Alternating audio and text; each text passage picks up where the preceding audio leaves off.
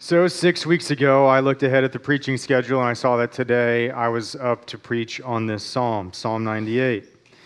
And I remember looking at, looking at it at the time and thinking, goodness, how am I going to get a sermon out of that passage?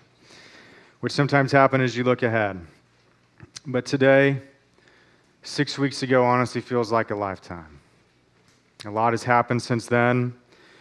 And this morning, I look at Psalm 98 with different eyes because the Lord knew exactly what we would need to hear in this moment. And today begins a new chapter in the life of our church. Last week, you said goodbye to the Tompkins, and you, their church family, you went above and beyond to celebrate them well. And let me just say that that is no small thing. Because I've talked with many people just in this situation, and they've talked about how they've been in similar situations at churches in their past, and essentially, none of the churches ever went to that length, and most, most churches do nothing at all. And so, the way a church says goodbye says something about that church because it's an opportunity to love, and you loved well. But at the same time, I think we have to recognize that, you know, it must be said that neither myself nor the elders feel that just because we had a farewell luncheon, that automatically that should bring the necessary closure for you. In some ways, it's just beginning.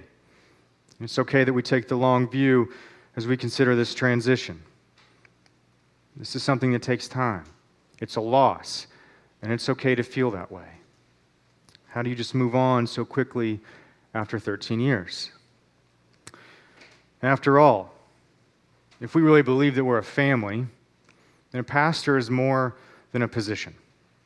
And if we are a family and we think of ourselves as such, then might we love each other well by recognizing you know that people are in different places, people have different experiences, people are processing differently as they consider all that's happened.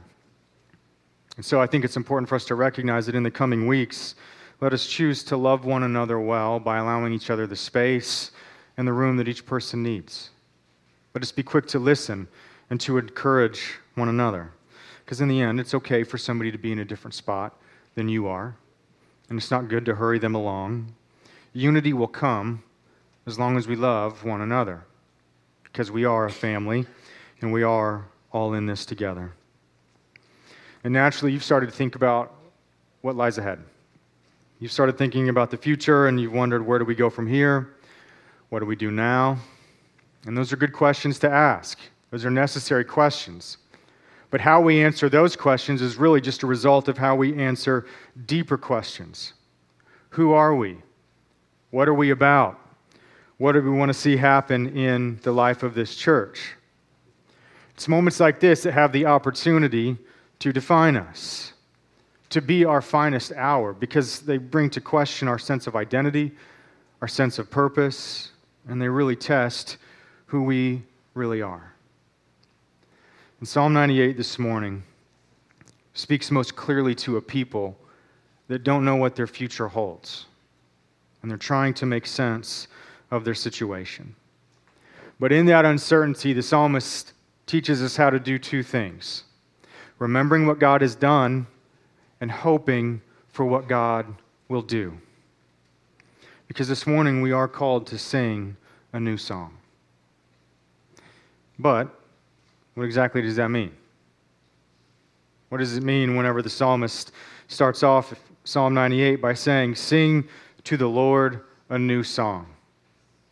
Well, at first glance, when you look at it, it might seem a little bit weird if you take this psalm way too literally, as though this is uh, simply a worship song requesting for the musicians to write a worship song. All right? So that would be like us on a Sunday morning singing, Matt and Jeremy, please write us a new worship song about all the things that God has done. That's weird for everybody, and that's not what is going on here in this psalm. It's a deeper song. So let's think about it this way What is the song of Israel? What's their national anthem? What's the song that gives expression to their identity? It's actually not in the Psalms. You find it in Exodus 15.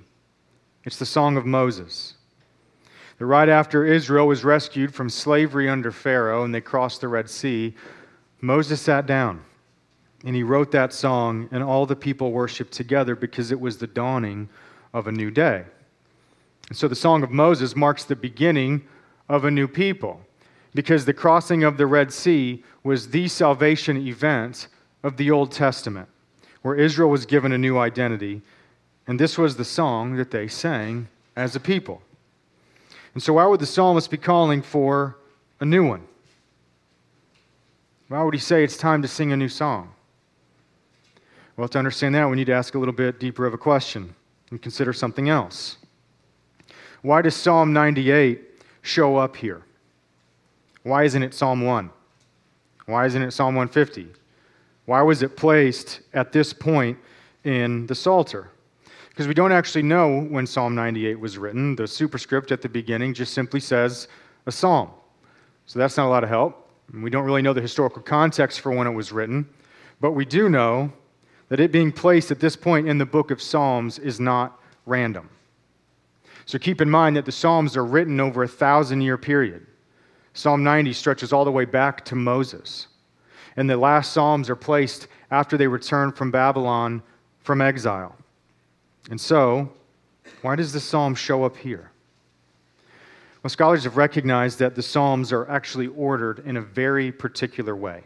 It's not random. If you look at it, there's five books that the Psalms are divided up into. And if you closely follow the themes of the Psalms, the Psalms actually tell the story of Israel. The Psalms tell their history as a people. So look at Psalm 1 and Psalm 2. Here you have God establishing his king. It starts off with hopeful expectation, reflecting how David was crowned as king.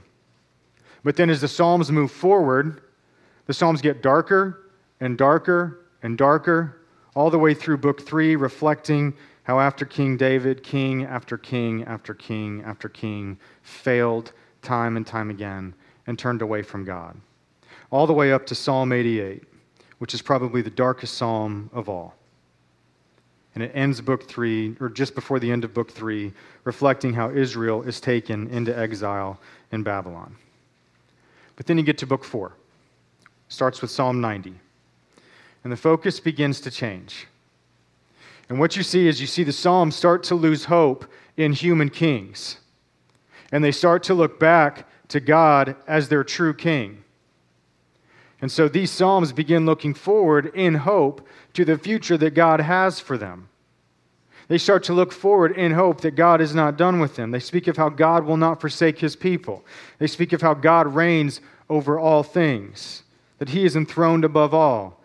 They speak of how his steadfast love endures forever. And it was most likely when Israel was in exile, when they were at their lowest point, that they began to arrange the Psalms in this way to allow the Psalms to tell their story as a people, but also they use them to express their hope for something more. And so, right in the middle of book four, at this point of transition, right in the middle, you have Psalm 98. And so it's in exile when their city lied in ruin, their temple was destroyed, and they were far away in Babylon, and they faced a completely unknown future. This was when Psalms like this began to give expression to their hope that God would do something new. It's Psalms like this they began to express their faith that God was not yet done with his people. And they were ready for a new song, a new song that celebrated a completely new work, a new deliverance, a new restoration, a new song of Moses. And so here we are today. We're in unexpected circumstances that none of you asked for, with an unknown future. But know this God is not done with this church, God is still at work. Perhaps in all of this, He's inviting us and giving us the opportunity to sing a new song. Are we ready for a new song? Are we ready for what God has in store? Psalm 98 teaches us how. It teaches us how to be ready for that new song by calling us to do three things in the rest of the psalm. There's a call to remember, there's a call to worship, and there's a call to imagine. And with each of these three calls, they actually force you to consider whether or not you really believe that God is at work in this whole thing or not. And so we have the first three verses that give us a call to remember. So the psalmist says that the Lord has done marvelous things. He has made known his salvation. He has remembered his steadfast love. He has a mighty hand and an outstretched arm. And so the psalmist is using the language of the Exodus to remember how God moved most powerfully when Israel was at their most helpless and most desperate. And so their hope for the future was first shaped by their remembrance of the past and how God was faithful to them. Because to remember what God has done is to remember his character, but also his purposes for them. As we consider our future, we first need to stop and remember what God has done in our past. You know, 13 years ago, this church was less than about 60 people, $50,000 in debt. And unfortunately, we were covered in purple and green carpet, you know? So might we first thank the good Lord for Dwayne Piercy.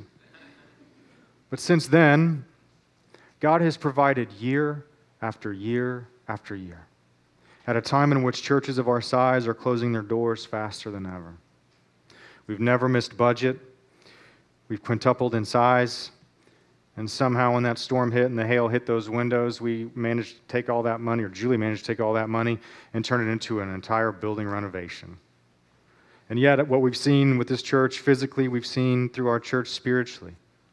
A few weeks ago, a few brothers were just sharing during Sunday school in the Healing Path class, talking about how this is the first church that they've ever been in where they finally felt as though there's no unspoken requirement for you to appear as though you have everything together. This is a church where they could finally come and bleed. They could finally come and be who they are. They found a church family and they felt home they felt at home, they felt safe. And what a testament that is. The people that God has made us thus far. But what has He done for us through missions? Over a five year period since 2012, we've seen $300,000 come in for missions. And just so you know, that doesn't happen ever. Not even close. I have talked just, just a few weeks ago. I was at General Assembly, it's the national gathering of our denomination. I was talking with the, uh, one of the leaders of MTW, which is our denomination's, uh, he's a leader in our denomination's missions arm. And he just said, That doesn't happen. That doesn't happen. That, my friend, is a work of God. If you haven't been here long enough to know, for, just for example, in one year, the fundraising goal that we had was $80,000. And that specific year, we were half the size we are now, and that $80,000 was the equivalent of a, of a third of our overall church operating budget. I still look back on that and think, what were we thinking? It's crazy. And yet $90,000 came in. And on top of that, we had our biggest giving year ever, with the biggest surplus that we'd ever had. Based on the time, right now, there are kids going to bed in India in clothes that you provided in a bed that you provided, in a house that you provided. They eat all their meals prepared out of a kitchen that you provided. And there's thousands of people that will wake up in a few hours. Thousands. And they will go and they will get clean, fresh water that you provided. And they will hear a pastor talk to them the entire time that they're waiting in line to get water about living water. And then when the time comes, they will gather in church buildings that you provided. Why? Because God has been at work and used us. And whenever we look back over our history, do we just simply see some people and events and some numbers? Or do we actually see the steadfast love and faithfulness of God? Do we see Him inviting us into His work and His purposes year after year after year? Because the call to remember is about more than memories. It's about not misplacing credit. It's about remembering that if God's goodness was true in the past, it's going to be true tomorrow. He is still at work. And if we as a church forget our past and we don't remember what God has done, then you can be sure that we will have a future that's not worth remembering either. Because in the end, it is not God that's our focus, it's not God that's our anchor, and it's not God that's our one true desire. God has been at work, and He will continue to work because God is not through with Rockwall Pres. And secondly, there's a call to worship. In verses 4 through 6, the psalmist says to make a joyful noise and calls for the musicians to fill their hands with their instruments. And it's a rallying cry to unite God's people together in worship. That might seem normal for the Psalms, right? Because it's worship songs. But let's look at it a little bit deeper than that because we need this call to worship, especially in seasons of uncertainty. Why? Because the call to worship challenges us to recognize that our worship cannot be circumstantial. That whenever you're in a difficult, unknown, hard situation, if you can't worship then, then that thing that you're doing whenever life is good probably isn't actual real worship. It's something else. It's in these moments where our worship is genuine. And this call to worship challenges us to recognize that our worship cannot have qualifiers, cannot have disclaimers, and there can be no strings attached. And might that be true of us? That we would be united in worship. And again, this is more than just your request for the musicians to play some music and sing some songs. It's a call to action, it's a call to worship in its truest form which is you becoming a living sacrifice. It's a call for you to fill your hands with your gifts, your talents, and your abilities and offer them in worship and in service to God. And so I would ask you this morning would you answer that call? Are you willing to recommit yourself to the worship of this church and this body? If you're serving, would you double down? If you're not serving, would you jump in? Honestly, one of the most humbling things about the, these last, uh, one of the most encouraging and humbling things about the last month is simply the number of people that have offered to help. They've simply made themselves available to do whatever needed to be done, to bear whatever burden, to carry whatever load. And that's humbling to see people's commitment to the worship of this church. You know, before we ever left the canoe trip, David Kravitz, Jerry DeVisser, and Kevin Meyer asked me multiple times to take over man time. And within a few days, I got an email where they had already met and they had a long list of about 20 fellowship events and Bible studies and prayer breakfasts that they want to do and roll out before you. And they're hungry for the fellowship that we have together. Why? Because they're ready to sing a new song. We have an informational meeting coming up with Pat Corwin about our partnership with the Crisis Pregnancy Center. And to hear her talk, she's not very tall, but she just fills the space very quickly because she's very passionate about doing and meeting these needs and uniting us together to meet those needs. Why? Because she's ready to sing a new song.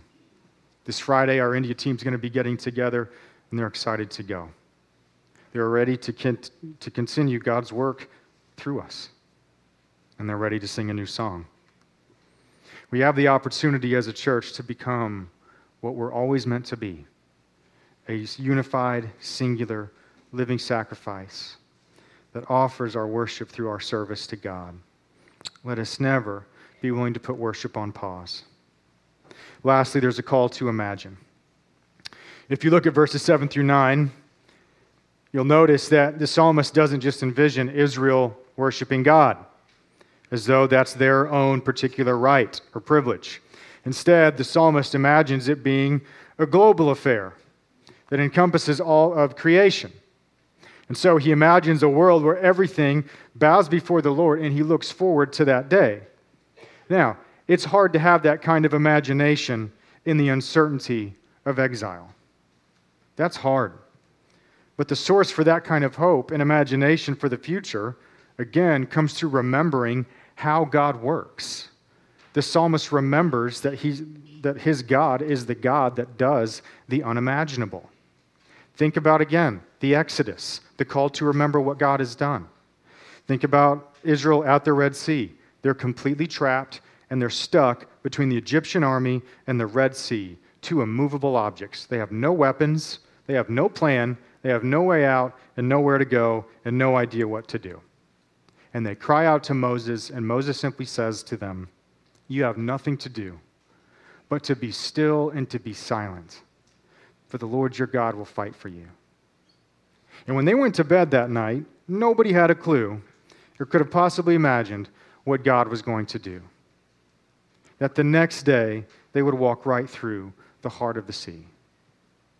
So, for the psalmist. His hopes for the future are built on the knowledge that God does the unimaginable to bring about his purposes. God doing the unimaginable is how the whole party got started in the first place. He takes Sarah with the barren womb and gives her a baby, a burning bush, 10 plagues, crossing of the Red Sea. Time after time after time, God does the unimaginable because of his commitment to his promises and to his people. And quite frankly, if we go one step further, even the psalmist had no idea of how God would answer his people's desire for a new song. He had no idea what, that God would provide an answer to the hopes of his people with the giving of Jesus. That God would become man and secure a future and a hope that no eye has seen, nor ear has heard, nor heart of man imagined. So when the Bible calls us to remember what God has done, it's also a call to imagine. And that confronts us with the question do you want more? Do you want more? What do we really want? Because there's nothing about the biblical story that should allow us to settle for any small imagination for what God wants to do. There is absolutely zero excuse for small requests because now is the time for us to think about our future. But let's not think about it as though we serve some sort of boring God and simply offer him our boring hopes and our boring expectations and boring ideas and we simply yawn our way through the faith. Now is the time to celebrate what God has done and to continue to ask for more, not less, for us, for our community, for the world around us, so that the sea would roar, the rivers clap their hands, and the hills sing for joy. And what might we see if we begin to have that imagination together? Because regardless of circumstance, that's the people that we are called to be. So let us not settle for $300,000 for missions. Let's pray for millions that would blanket the gospel all over the deep forest. Let's pray that the gospel would go out into our community and those women at the Crisis Pregnancy Center might actually find a family for the first time. Where all of our neighbors that are drowning in a sea of suburban trivialities might actually find real purpose and real hope. That we'd actually go across the street and really reach out to the poorest part of this community that were put in our backyard. And what of our community where we can grow in relationships with one another. And we can really pray for something that goes against all the statistics that I'm tired of hearing of how the church is completely worthless, the church is no longer relevant, and perhaps it's because the church has lost its imagination. And we can be a place that recognizes we serve an unimaginable God. And we can pray for addictions to be broken here, marriages to be healed here, families to be restored here. And all of those are things that we have to ask for. All of those things are things that we have to imagine and ask for God's glory to be revealed among us. And maybe everything we've experienced thus far as a church is simply just scratching the surface and an invitation to ask for more. And the best part is that we get to do all of that together. And be, to be together and to be united in that endeavor is a very powerful thing. You know, the week of the canoe trip was a really long week. If you want to know when I found out, I found out the Saturday before you did, June 1, about Ryan's resignation. It was a long week, you know, obviously dealing with all of that, but also just the sheer amount of work that goes into getting everybody together and getting everything prepared for the canoe trip. And I think on Wednesday, the day before we left, I think it was one of those weeks where, you know, I'd taken like 25 phone calls before 10 a.m you know, just coming every which direction. And then my favorite phone call was when Wade called me and said, Yeah, our canoe outfitter that we have our reservations through, he canceled our canoe order uh, because the river was too high. And so we can't go canoeing. So we're like, oh, perfect timing, you know? And so we have to figure it out and we have to work through it and we get everything settled. And finally, Thursday comes and everybody gathers here outside. We pray and we head to Possum Kingdom. And by the time everybody got there, you know, the news had been uh, sent out to the church about Ryan's resignation. So obviously there were some conversations. Everyone was kind and everyone was was just a time to, to talk and process together. And we got there around lunchtime as conversations were happening and kids were playing, and we, we had lunch. And then we just sat down and people were setting up tents, you know, just a commitment to a nice weekend together. And so it started to sprinkle a little bit. And I'm like, it's okay. I checked the weather all week and I checked it this morning. There's only a 20% chance that it's going to rain. And my friends, we got the full 20% of that forecast. All right? So we're sitting there and it starts to sprinkle and it starts to sprinkle pretty good. And some people go to check on their stuff to make sure nothing's sitting out. And Conrad Span and I are just sitting there having a conversation, and it really kind of started to pick up. And so I said, Hey, would you help me put, I'm excited about this, would you help me put up my new canopy that I got at Costco? You know, because we had this old rickety canopy that we used for way too long. We finally put it out of its misery, and we got a new canopy with the neat 60 square foot extension on it. And I said, Here we go. So we went, we grabbed it, we set it up as it was still sprinkling, you know, just ready to gather everyone under my new little oasis that I got for everybody. And so we had sat there for about five minutes, and then somebody says, Oh my. And they look back behind us, and we kind of, everybody turns in slow motion and we just see this wall of water coming across the lake in this storm. And all of a sudden, like the wrath of God is going to be here in about 10 seconds.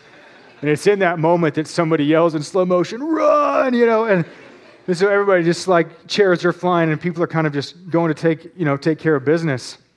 And so right then, the wind just picks up and it just blows right through the camp. And all of a sudden, that water hits and it just comes down in a downpour. And so the only thing that we can do is Swindle, Chef Kenny, and myself, we each grab a corner of that precious canopy and we hold it down because it's starting to get blown away and we don't want it to get blown away. And so as we're holding on to that, everything else is just being completely blown over. All of our food that was out's gone. You know, uh, bus tubs, tables. We had 40, 50 mile an hour wind gusts. It was pretty, pretty powerful wind.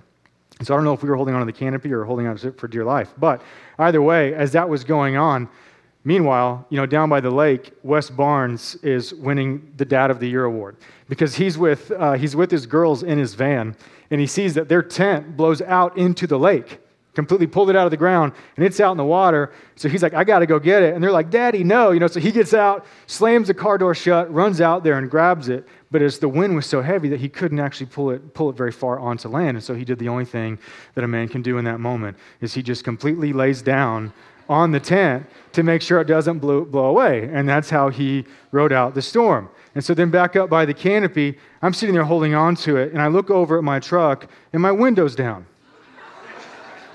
and then I look over at my, my tent, and it is completely blown over about 20 feet away from where it was, and all my stuff is wet. And at this point, I just hold on to it, thinking to myself, this could not get any worse. Turns out I was wrong. Because right then, a huge gust of wind comes through, and most of the canopy was behind me. And it was so strong, it broke all the roof supports on the canopy, and it just goes wham right into my back. And so I am now a human canopy sandwich. And all of these metal bars are like digging into my back. So now physical pain is being introduced into the canoe trip, all right? And evidently, I'm looking for some help here, but all I get is hearing Ryan Swindle laughing hysterically. Because evidently, him holding on to the other corner, he thought that was the funniest thing he'd ever seen. And when Ryan really gets laughing, he reaches this like next level octave. So think, so think witches cackle, okay? And so whenever he gets to laughing like that, I can't stop laughing. And so hearing him laugh, I start laughing too. And we rode out that entire rest of the storm laughing hysterically. And we did it together.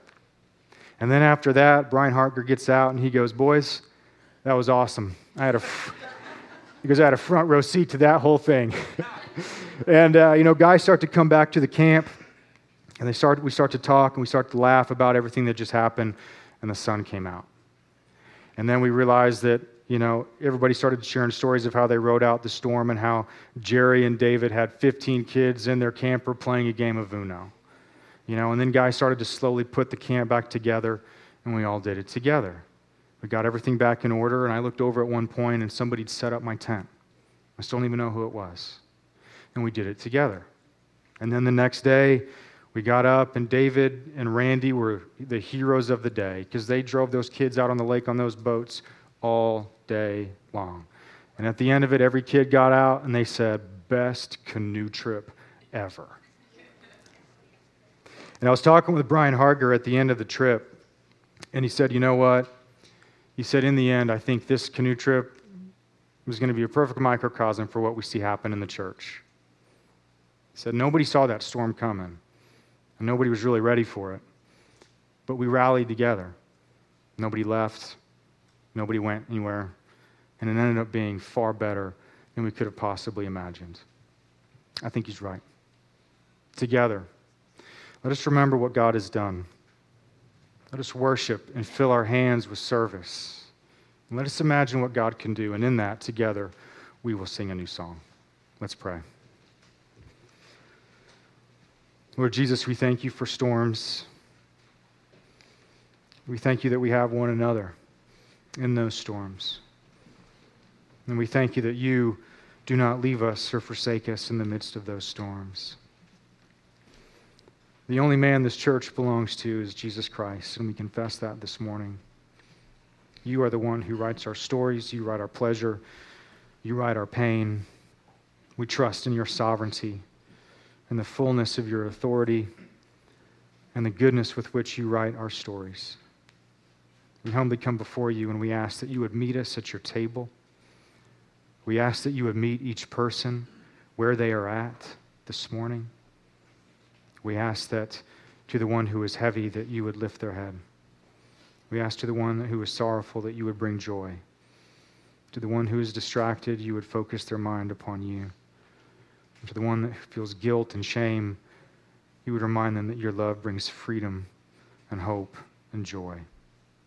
In all these things, we gather at your table this morning as the one people and the one family that you've called us to be.